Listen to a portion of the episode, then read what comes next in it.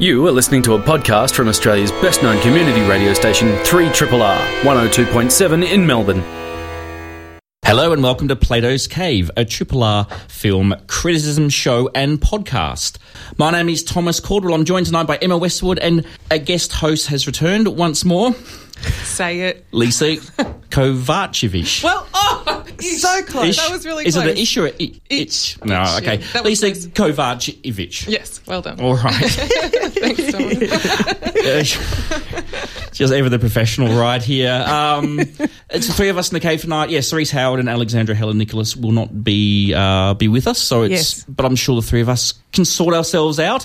Tonight we're going to be revisiting the classic 1977 Steven Spielberg film Close Encounters of the Third Kind, just in time for its 40th anniversary re-release screenings.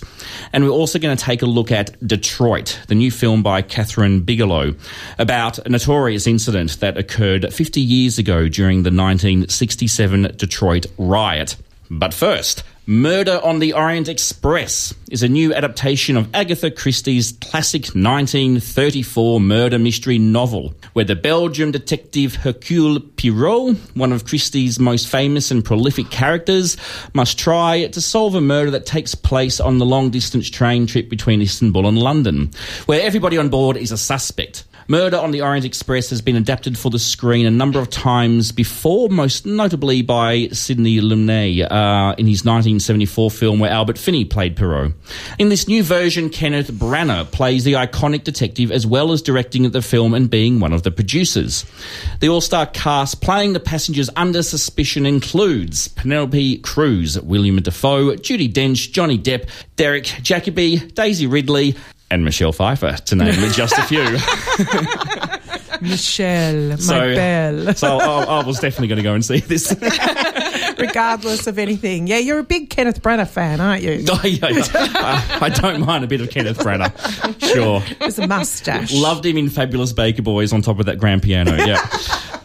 Um, well, look, how are we with Ag- this? Is something of kind of a revival of a genre that's kind of gone away a bit. The the, the sort of cozy murder mystery. It's sort of a nice murder mystery. That's what Ag- Agatha Christie excelled at. And I, I think this is the first time I've seen a single film adapted from. Or even television show for that matter, adapted from any of her source material. I've never encountered Really? Ag- Agatha Christie until now. So Not Death on the Nile or No. anything like that. Oh, so you never saw the original of this? No, I've, had- I actually, I've actually got a copy at home, which I'm probably going to watch tonight because I am very curious to Yeah, see the, yeah. the 70s version. But um, this was, yeah, my first encounter with an Agatha Christie. And no Miss Marple in the 90s or... I was aware of it. I, Yeah. I caught, you know, ads with Angela Lansbury on them, but it, it, it never Yeah. really appealed to me. So, I think that. despite um, loving crime fiction, this type of crime fiction has never really appealed to me. Mm. Oh, that's. You, you can't have an English background then, Thomas. Surely not. No, it's, it's only a quarter and it goes back many Oh, generations. okay, it's been it's been um, diluted, let's there you say, because um,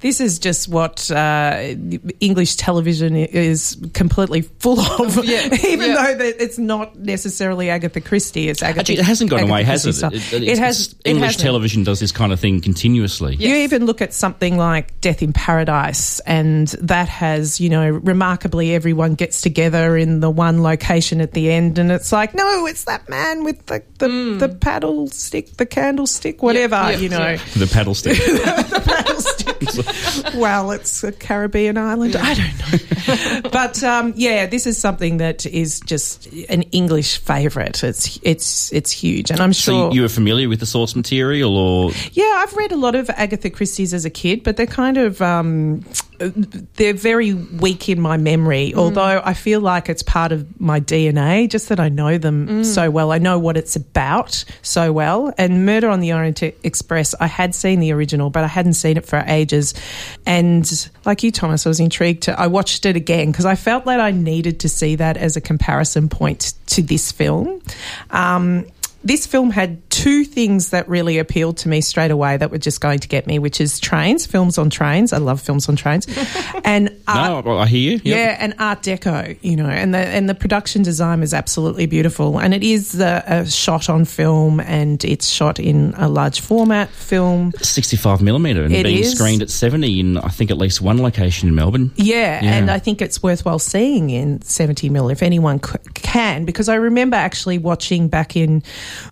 oh, showing my age now, 1996, um, Branagh's Hamlet in Yep. uh, screened in 70 mil, and it was gobsmackingly gorgeous, like just absolutely beautiful, and it has stayed with me. So I'm sure that this film um, would have the same impact because it is so sumptuous and gorgeous in a way that um, the original, well, the original film. It's hard to say. Oh, there have been so many television adaptations and so forth as well The other adaptations have been made for film. TV, so the yeah. the Sidney Lumet film is um, not as beautiful, not as over the top, not as heavily production designed. It's a much more demure film. Hmm. But once again, it's a film that uh, has this, you know, incredible ensemble cast. And for some reason, I always feel, even watching the two, it felt like the casts were not whether I, well, yeah, I will say it, not utilised in the way they could be. Like it's an incredible ensemble, yet you never, I don't think they really ever really pop and wow you.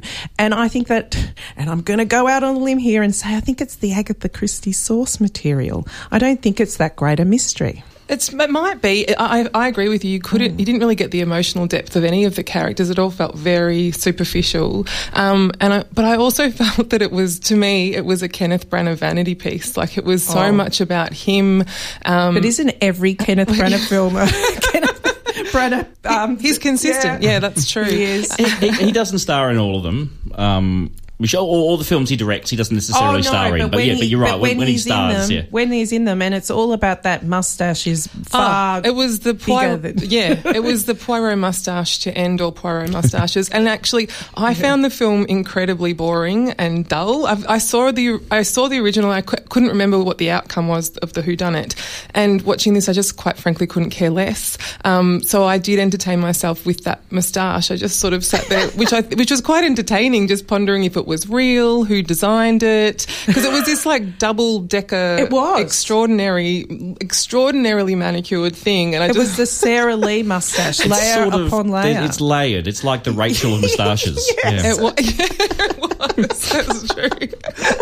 I just sort of felt like he was like, well, how can I out Poirot all the other Peter Ustinov i- iterations? And this was how he was going to do it. I, um, yeah, but I just found it all a bit boring and a bit pedestrian. It did look beautiful. Um, and I thought that visually it shone for me when it went to the black and white, um, flashbacks. And I thought it looked more stylistic then than it did. The rest of it felt pedestrian to me in terms of the cinematography and stuff, even though it was beautiful and you could tell a shitload of money had been thrown at this thing.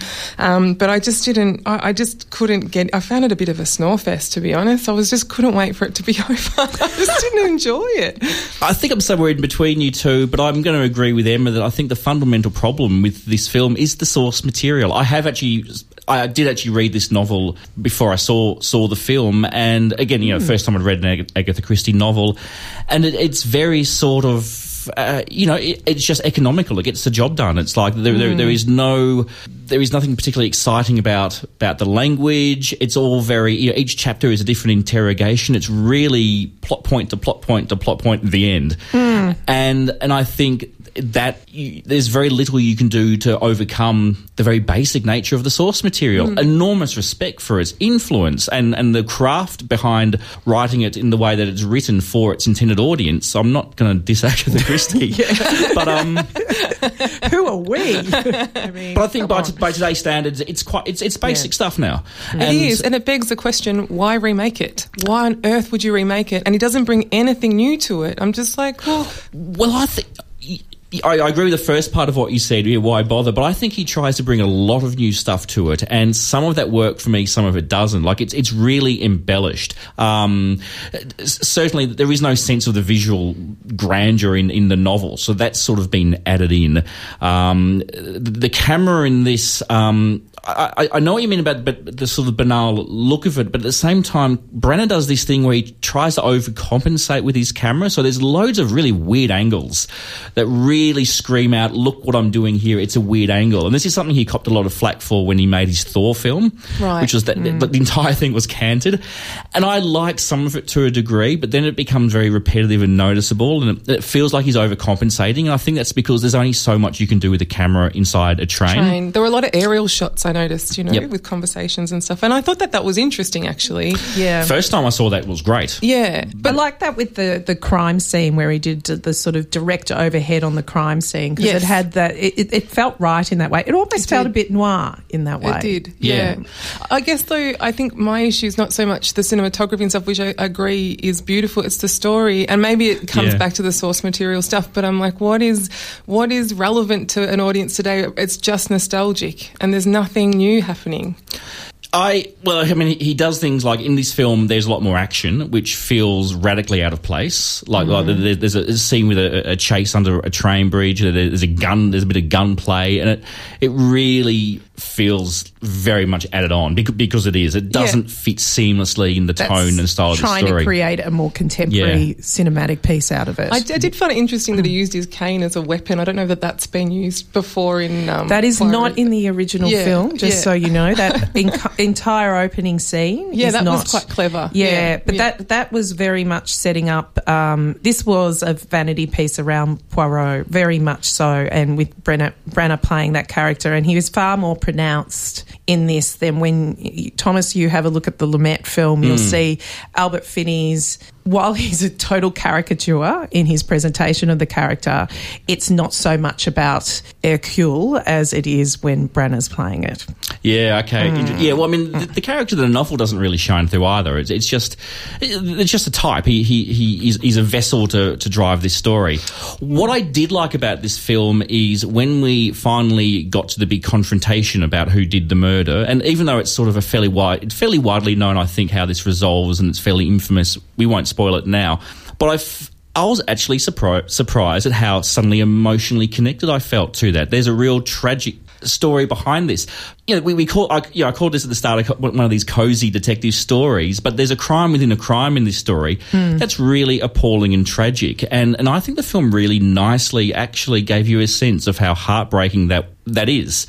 Um, even though it's also very much a technique, so you don't care too much about the fact this person's got murdered. You're interested in the mystery, but the, the, the film and the novel very much establish that you, you're totally fine with this person getting killed. Yes. Hmm. And that's an interesting point I wouldn't mind discussing, which is the kind of idea in this film. I mean, sure, it's a fantasy, but it very much pushes the idea that law and order doesn't catch the bad guys, and therefore taking the law into your own hands Yes. is perfectly fine. Yes, hmm. there was this moral ambiguity at the end, Yeah. which really shocked me because he's so he has such a takes such a hor- high moral a moral high ground rather Yeah. throughout the film, and then at the end he's like, I'm just going to throw that out the window. Actually, at the end, and I, I found that strange. and it's linked to this idea of, of him becoming a more human character. Like he's very much established, isn't he, as this kind of cut and hmm. dried. You know, everything has to be immaculate. OCD. Yeah, yeah, bo- hmm. bordering on some kind of disorder possibly. Hmm. And it's sort of the idea that he's a bit more. Him getting a bit of humanity towards the end of the film kind of involves him being okay with murder. Yes, yes. Um, it is a fantasy, and you know the revenge narrative is all about this. But it always troubles me when it's sort of put seamlessly into popular culture as this is how things are. Yeah, yeah, I agree with you. But I found that that last scene that you're talking about, I was emotionally invested there too. But I think, to Branagh's credit, it was his performance. I thought the performance was really spectacular. But I didn't. I, I that horrific crime that you're talking about that was un, that was underpins this story. uh, I found it that they, they were drawing a long bow. I just didn't believe it. I just didn't believe. Can I say that there's some connections with people on this train to this Yeah, I You think, know, I that's think that's okay. signposted early on. Yes, that, that, yeah, yeah, that- yeah. It's not an accident that these people are on all a train. on a train Yeah, together. Yeah. Um, I just sort of, I just found it so unbelievable. And again, that's the source material, isn't it? You know, I just, was, I just wasn't going with it. I found it really hard to suspend disbelief. I think with this film, you know. I've, I've tried to uh, actually connect all the films we're doing to, tonight, but unfortunately, I can only connect two of them, which is um, in this in Murder on the Orient Express. We have Lucy Boynton from one of Thomas and my favourite films of last year, which was Sing Oh, Street. Sing Street, yeah. So she was the model of the Riddle of the Model. Yep. Um, in Detroit, we also have the brother who played um, uh, what's D- uh, Jack Reynor. Jack Reynor, yeah. He's in, he- and he's in Detroit. yeah. and he was the brother, excellent in Sing Street. Yep. So this is actually a Sing Street episode of Plato's Cave with alien invasion in the middle. That's in the history of tenuous connections, Emma. You've outdone yourself. So, what are we saying about Murder on the Express? It's it's a curiosity that maybe is worth seeing. I, I, I certainly enjoyed the experience of sitting there and having the film unravel film. in front of me. But yeah, Yeah. I, at the same time, I also felt like I could have used this time better. Yeah, I did too. Yeah. It's funny because I'm very familiar with the genre, and as a kid, I was obsessed with murder mysteries. At the, when I ran out of Hitchcocks at a, at a stupidly young age, I started looking for other things, and I actually started watching Miss Marples and stuff out of desperation because I needed more content, and there just wasn't enough for me. And and like you said, it's always been very safe, nannerish kind of murder mysteries and stuff. But um, but this one, I just maybe I'd seen too many. I just found it really dull, and it got me thinking about remakes and stuff again, and why the hell they make so many of them. And I checked out the top ten grossing films of the year, and nine of them are remakes Yeah, or sequels, and I find that really depressing. Just please make something new. And I know that the argument is, oh, but audiences want it. But I think audiences just want cinema. The same way I wanted those murder mysteries as a kid. We just want content. We just want to see new stories. And we'll go. We'll go with Penelope Cruz and Kenneth Branagh and million Johnny Depp are in the film, you know. So just make something new, please. and I implore you, don't go and see this film because they're going to make another sequel. They alluded to it at the end, and oh. I really don't want to see I it. alluded's a polite way of saying it. Blatantly announce what the next film will be. Yeah. We've been talking about the the new film adaptation of Murder on the Orient Express. You're listening to Plato's Cave with Thomas, Emma, and Lisa. You're listening to a podcast from Community Radio 3RRR in Melbourne, Australia. Close Encounters of the Third Kind, the film we are about to discuss now. I'm slightly excited. There's a smile on his face. Steven Spielberg's 1977 alien encounter film Close Encounters of the Third Kind has recently been remastered and re-released to coincide with its 40th anniversary. It will screen in Melbourne this Friday at the Astor Theatre in Cinema Nova. Written and directed by Spielberg, it was very much a labour of love for the now iconic director, who at the time was still at the beginning of his career, although the year before he had made Jaws, which was the first of his many game changing films that saw him transition the new Hollywood era of the late 60s and 70s into the blockbuster era of the 1980s. Close Encounters of the Third Kind tells the story of the build up to a peaceful alien encounter in parallel stories. One where Richard Dreyfuss and Melinda Dillon play two regular people who develop obsessions after seeing strange objects in the sky. And one where the French New Wave director Francois Truffaut Yeah, and, and a very young Bob Balaban play members of a scientific mission studying reports of unusual activities from around the world. It all eventually comes together in an extraordinary finale. Cinematographer Vilmos Zsigmond, editor Michael Kahn, composer John Williams, visual effects supervisor Douglas Trumbull, and creature designer Carlo Rambaldi are just some of the key crew members who contributed to making this classic American science fiction film. I Do you want to start, Thomas? just, You're going just love this film. This is, you know, how everyone has those films that you've lost count of the number of times you've seen them for whatever reason. This is one of those ones for me. I remember catching bits of it on TV when my parents were watching, and I think I had seen ET, which of course was even bigger for Spielberg, and Mm-hmm. um, and they sort of tentatively let me watch this one because this is sort of like the, the adult telling of the ET story, Mm, I I, suppose. Yeah, Yeah. th- this one is aimed at adults. Where Yes. ET is a family film, and ever since then I've been obsessed with it, and I've seen it so many times over the years. I've bought it on VHS, DVD, and now Blu-ray. Bought Now there's a 4K restoration. and now there's a you have to 4K. do. I'll have to upgrade. I've seen it in the cinema. I've got the soundtrack. And it's a film that never fails to absolutely blow my mind. Uh, I just think it's one of the most beautiful um, meeting of so much uh, creative on-screen talent, um, yeah. and and it just comes together in this sort of forty-minute finale spectacular spectacle, which is the most incredible crescendo to just pure feel-good filmmaking. You know, this is one of those films that for me it's a, it's a real remedy when I'm getting cynical or when I'm worried I'm over analytical and I'm pulling films together. It's just the craft in this film has this emotional engagement like very few other films has with me. It just it chokes me up watching it. I'm getting choked up talking about it. My affection for this film is so strong. And I watched it again over the weekend and it just holds up. It is. I can't believe this is a forty-year-old film. Yeah, I agree, and I, I like what you said about cynicism because I, I, can actually be quite cynical about Spielberg films, and and this just disintegrated them. I, if you hadn't told me it was a Spielberg film, because I hadn't seen it before, um, it was slightly before my time, but for some reason I'd missed it. Um, however, that iconic five-tone thing that's played throughout was so familiar to me. Thus was its power. It must have mm. penetrated pop culture so heavily Oh yeah, it's one of those films that yeah, absolutely. Mm. Um, but but watching this film, it felt like an auteur, auteur film, and I would never say that about Spielberg personally. but I thought it was beautiful, and I have a horrific admission to make, and that is that I missed the last forty minutes. forty minutes. that crescendo. I can't wait to see it though. But I was um, I had a really busy week. Sorry, peeps. But I was. Um, to, to, be fair, Lisa, you're at the, the, the, what was the name of the conference? It's a CBAA conference. It's the Community Broadcasting Association of On Australia. Behalf of Triple R. On behalf of Triple R. Yeah. I was working. I was working yeah. hard, and I was trying really hard to. It's all I wanted to do was watch this film, but unfortunately, I didn't get through it. I kept anyway. It was, it was bad. It was bad timing, but I really enjoyed what I saw of it, and it's a it's a it's a big crescendo. You know, it's mm. quite a long film. Um, what I really liked about it was the C, the no the lack of CGI. I, I love like those old school film techniques that they use, and I sort of did a bit of research, and they use everything from matte painting, animated sequences, UFO miniatures, um, rotating turntables, 70 mil lenses. It goes on, and it's just I really like I like those the films of that era where you can see the human touch. You know, it doesn't. Mm. I, I, feel I just it looks good for a year or two, and then it dates. It does get it's getting better all the time. Uh, obviously, I admit, but um and less noticeable too. and less yeah. noticeable, absolutely. Mm. But um but for the most part, I love um I love special effects of the 70s and 80s because they're so organic, and and I can I can be transported with them. You know, I think um they feel real because they are, are real. real. Absolutely, mm. that's exactly what it is. The same with Jim Henson puppetry and stuff. Not non CGI CGI characters um, have something more human about them because there's a human behind the puppet. Mm. You know, well, it's that thing where it's not pretending to be real. Yeah. So when you look at say old Disney or Warner Brother cartoons, or when you look at the Muppets, it, it's a whole uncanny valley thing that there's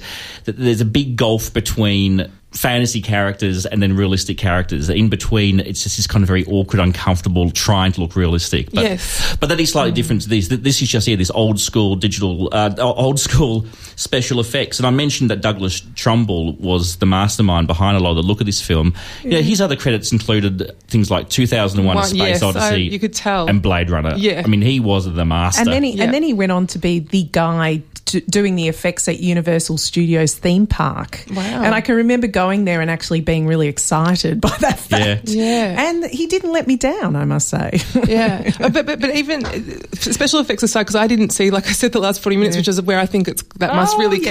come through. we'll see um, something. Um, but, I, but where yeah. I felt it actually worked best was when it was really minimal. It was like the lighting or that, that rolling thunderstorm coming in was incredible.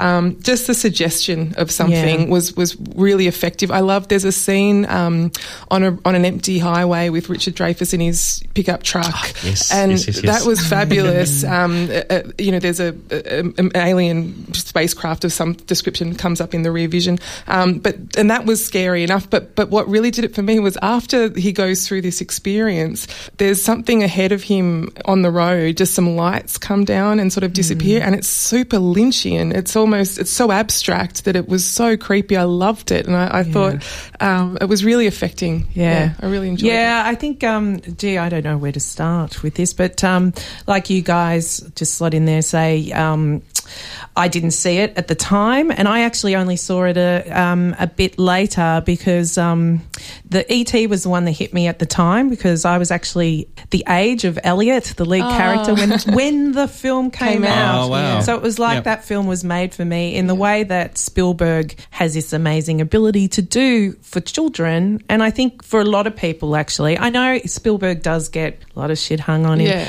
but when he really hits his mark, he's he's a genius. Yeah. He's actually a genius. And this, and we were just talking before off air about um, John Williams getting copping a lot of flack, and people, oh, John Williams score. But you know, these two together, they're masterminds. You know, that I think we can all be cynical because there's been so much John Williams, so much Steven Spielberg, but um, Close Encounters is an example of where it comes together and really magic is created. And this film is also um, a film. You can argue all films are films of light and sound, but this film in particular is about using light and sound in a way that's so pronounced. Yeah. Um, there was kind of a, it was like passing the baton to ET. We, you know, in ET, the start is all those flashlights going around, In and the that's woods or something? yeah, Yeah. yeah, um, chasing ET through the woods, and that is It's very much thematically and uh, Oh, it follows on. uh, you know, it, it's a domestic. ET is a domestic kids version. It's Yeah. really the yeah. family film. It's almost like the yeah, it's almost like ET's sort of unofficial sequel to Close Encounters. Well, yeah. well, Close Encounters really plays for adults more than Yeah. children. I don't think children would really understand the film in that way. It's also, I mean, Close Encounters is a film about broken families as well. I mean, we see a family disintegrate as this man becomes obsessed. I mean, Yeah. th- there's real tragedy in this film. And I forget the range of emotions you go through. There's real tragedy. And there's a sequence in this film where a little boy gets taken by the aliens and it's Yeah. it, it plays like a horror film. It like it's it's really upsetting. Yeah, Yeah. yeah, and um, so that all that all that pronounced light. I mean, you know, in, with the aliens coming down, it's, it's just you know quite incredible, and that those booming sounds, um, sound design is just amazing. Vilmos um, Zsigmond, who's shot it, is just he died on the first of January 2016 because I shed a tear when he Oh. died. I'm Yeah. a big fan. Yeah. Yeah. Um, but it is. It also shows us this you know, beautiful lineage. Like you go back to the fifties with the Robert Wise film, D- "The Day the Earth Stood Still," Mm-hmm. and it plays on that idea of thematic communication. So Yep. that Klaatu Barada Nikto that was in "The Day the Earth Stood Still," and we have the do do do do do Mm. in this, and that plays out visually as well as as a sound. And The Day the Earth Stood Still was a rare 1950s film where the alien encounter was a positive one. Yes. Yeah. Very, very rare because we were in that post-nuclear paranoia or the nuclear par- or in the nuclear paranoia, and then we. I think it comes right out with you know our beautiful film last year, Yep. Arrival, which is all about that idea of communication and taking a whole other. Um, way of infiltrating the the idea of communication with alien life and how you bridge everything comes down to communication. That's how we, you know, we make friends. That's how we we um, we find peace, basically. The film starts with dialogue about what's he saying. I don't understand him. Do we have a Yeah. translator? The film, the film starts in, an, in another country where the Americans are trying to get a translator to, to understand what the locals are trying to tell them. And I think that's probably the enduring power of this film is the amazing sense of hope and humanity that we can maybe work together.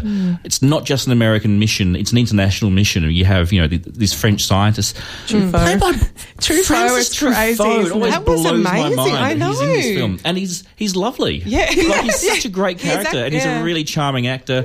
I Um, loved his performance actually. I thought he was great. Yeah. yeah. it's strong. And you also see in this film what goes in overdrive, what's become known as the Spielberg gaze. This very iconic Spielberg moment in pretty much all his films where somebody will look just off camera, eyes and mouth open in wonder at something amazing. There's a really great video Usually, essay. the, usually the hair kind of flows, a, you know, flutters a bit backwards Ju- with just, some. just this look of awe. I'm excited. It's Spielberg Yeah. understanding that us looking at somebody looking at something amazing has this power. Mm. And the first time, I mean, you know, when we first meet Barry the little boy, we just get shots of his face. yeah. Uh, as, as he sees, as he's delighted by what he's seeing, and it's it's just his power of looking, and yeah. it- the film doesn't over explain what's going on. There's actually still a lot, a lot of mystery. As I think this really defines it from a lot of other Spielberg's films. He's a, he's, we've heard mansplainer as a as a term. He's a Hollywood splainer. Mm. You know, he has to. You know, the, the end of Schindler's List was a perfect example. That whole, with this one ring, I could have saved. We get it. We've watched the whole film. We don't need this. Yeah. And this film really holds back. We don't understand how they've worked out this this tone, this way of communicating. We're not brought into the minutiae of it. No. We're just brought into the minutiae of um, uh, a household, one household that's falling to bits, and that's the the only thing we're given. So I think it's tonally a little different to most of Spielberg's work. It's funny though because that was the only thing I found difficult with the film was emotional connection to the characters because I felt, and I think it's to do with You haven't watched the last. Oh, that's minutes? right. Yeah, I haven't. Lo-. I haven't watched, watched the last twenty minutes, but I also think that it's to do with when I'm watching this. I think had I watched this as a kid in the '80s when I watched ET, and when I watched Jaws when I shouldn't have, I watched it at a party one night under a table, and I was like so transfixed by this film. I was obsessed with it. I just kept asking Yeah. to uh, watch the shark movie.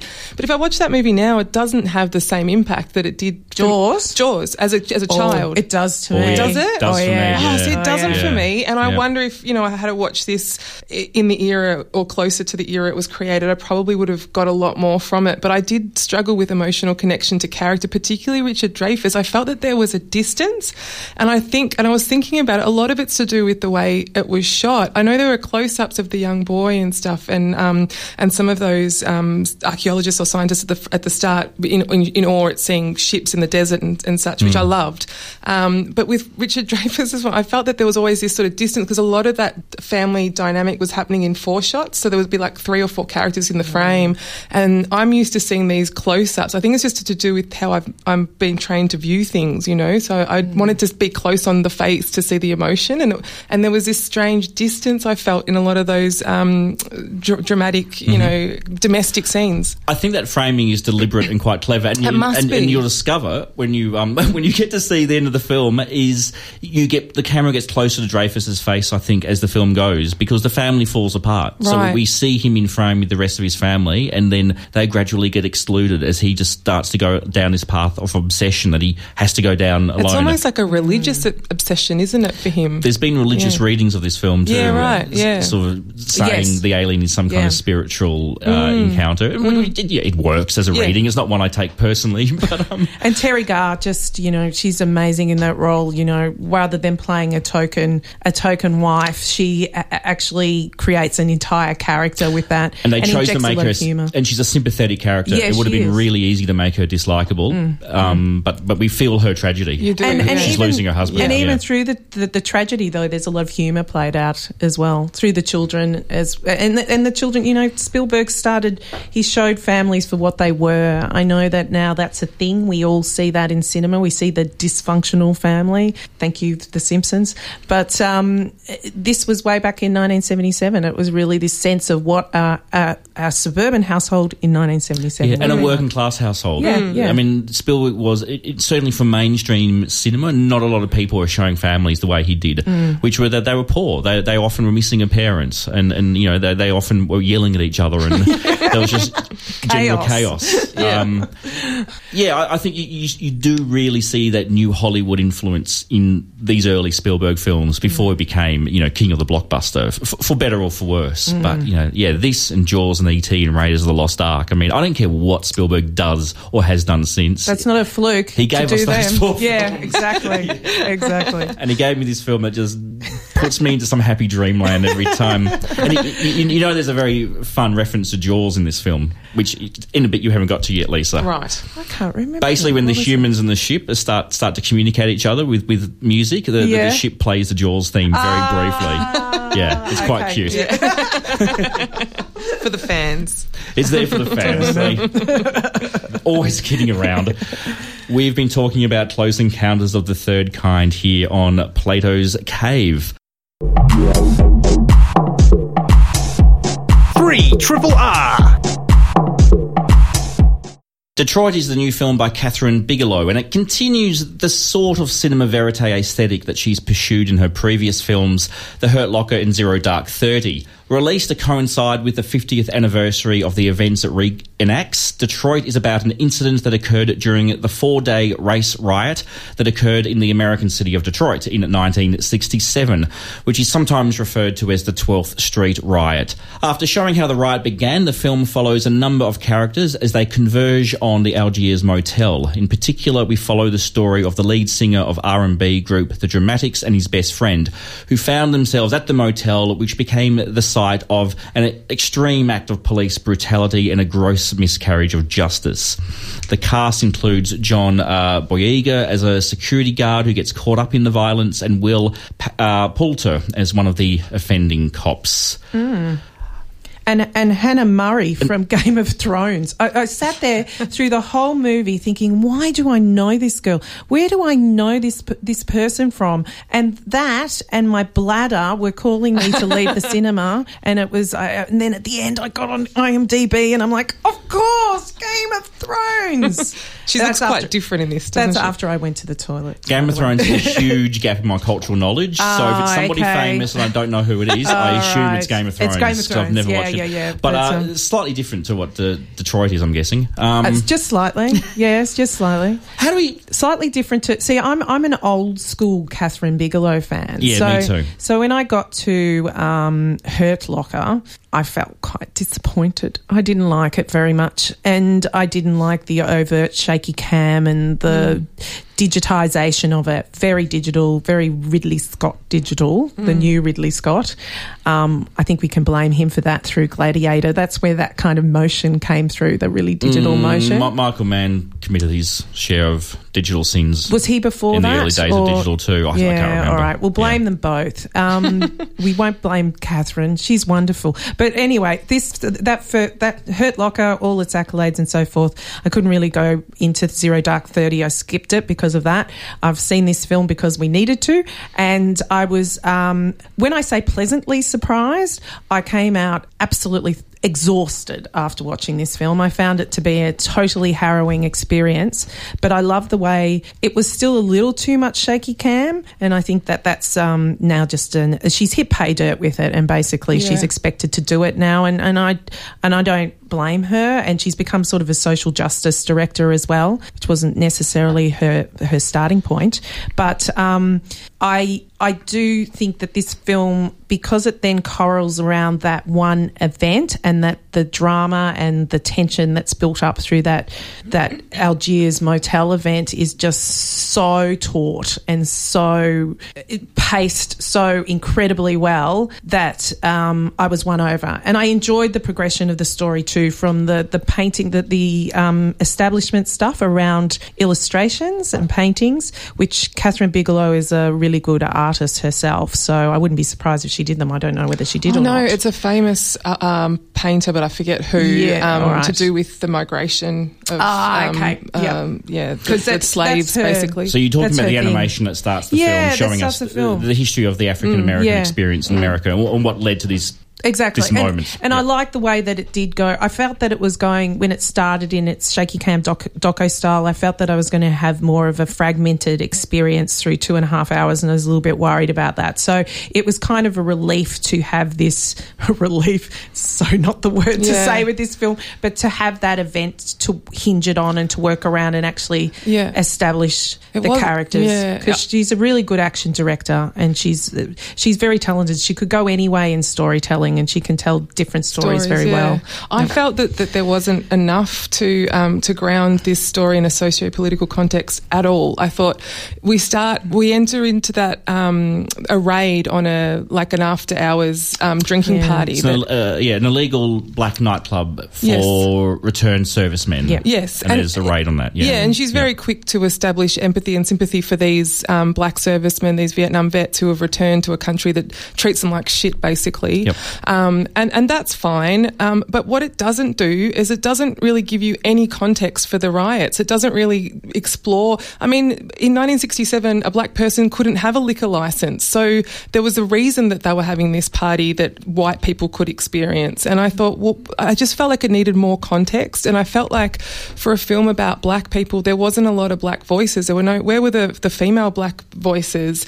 Um, I mm. felt like the, I, the emotional, I had very limited emotional connection to um, the the main black boys, the young boys, um, because the only backstory we got was hinged around Motown, which I find a very white way of looking at. Um, Oh, but that was the point, though. Remember that came out in the story. yeah, sure. I just it, it wasn't enough. It wasn't enough for me. It didn't carry. I don't know. What There do you may be a- I, I kind of see what you're saying, actually, Lisa. When I, I was troubled at first by the lack of context because Yeah. it did seem like a lot of black people writing against the police, and I, I was really feeling uncomfortable with the depiction of that at first Yes, because yeah. it, it felt like, are, are we going to get some context as to why they're acting this way? Because without that historical knowledge, which I didn't really have, I don't either. Yeah, I had it- to read after. Likewise, it, it didn't feel good. No. It's not until you get this extreme act of brutality that you realise, okay, she's making a broader comment, but I worry that she's using these events as a backdrop to do edgy cinema rather than have something political weight of value. I yeah. was troubled a little bit. Not as much as I was with Zero Dark Thirty. That was a film that very much I enjoyed superficially, but I, I, I don't want to bang on about too much. But that film basically suggests that the use of torture was effective and worked, which goes against all all evidence. Otherwise, I I found that a really didn't ethically troubling film. But she um, didn't. She No. didn't write this. Mark She, she He wrote he wrote Zero Dark Thirty. Is that he his name? did. He wrote Yeah. Zero Dark Thirty and Hurt the Locker. Hurt Locker. Um, so I was just thinking, did he write? Um, sorry, I was looking. Yeah, but, no, but- that but wasn't. I, I no. find like so many of her recent films, I'm really in the moment. I'm really engaged. They're, Yeah. they're Yeah. kind of thrilling on one level, but there's a there's something about it that troubles me, and I think it's it's using this drama as a playground for Spectacle. spectacle. Yeah, Yeah, that's how I felt. I felt that there's so much violence in the middle of this film that happens in the Hotel Algiers. and it's long. It's, It's a so really long. It's twelve years a slave, brutal. You know. It's Yeah. uh, and I, but with twelve years a s- a slave, there was something cathartic about that. Whereas with this, it felt like spectacle to me, and I felt really uncomfortable in it because it went on for far too long and didn't do much service to the story of Detroit. It should have been called Hotel Algiers, not Detroit, because I didn't feel where was Detroit in this film. I didn't. I didn't get a good sense of the of place. Um, yeah, I just I found it a bit troubling, but I I like like it is amazing that handheld stuff out on the streets because you know what it didn't feel like it didn't feel nostalgic. It felt like present, which I liked. I, I thought that that was quite well well achieved. Like I felt like I was in it, um, but I just think it really did a disservice to the story and to the socio political context that was happening at the time, and and it just felt it just felt a bit white to me. I don't know, but I, I I'm not a black person, so I can't. I don't know. I just I just I was disappointed. I was disappointed. It, it'd be yeah. interesting to know how it was. I, I, I haven't looked this up how it was received in the US because I think there is um, maybe a lot of assumption made there um, by the filmmakers, um, Kathryn Bigelow and her writer. Like it's interesting that this writer has been with her for the Hurt Locker and Zero Dark Thirty because they're very. This is very much her latter career, and it's a, a real change from what we've seen beforehand.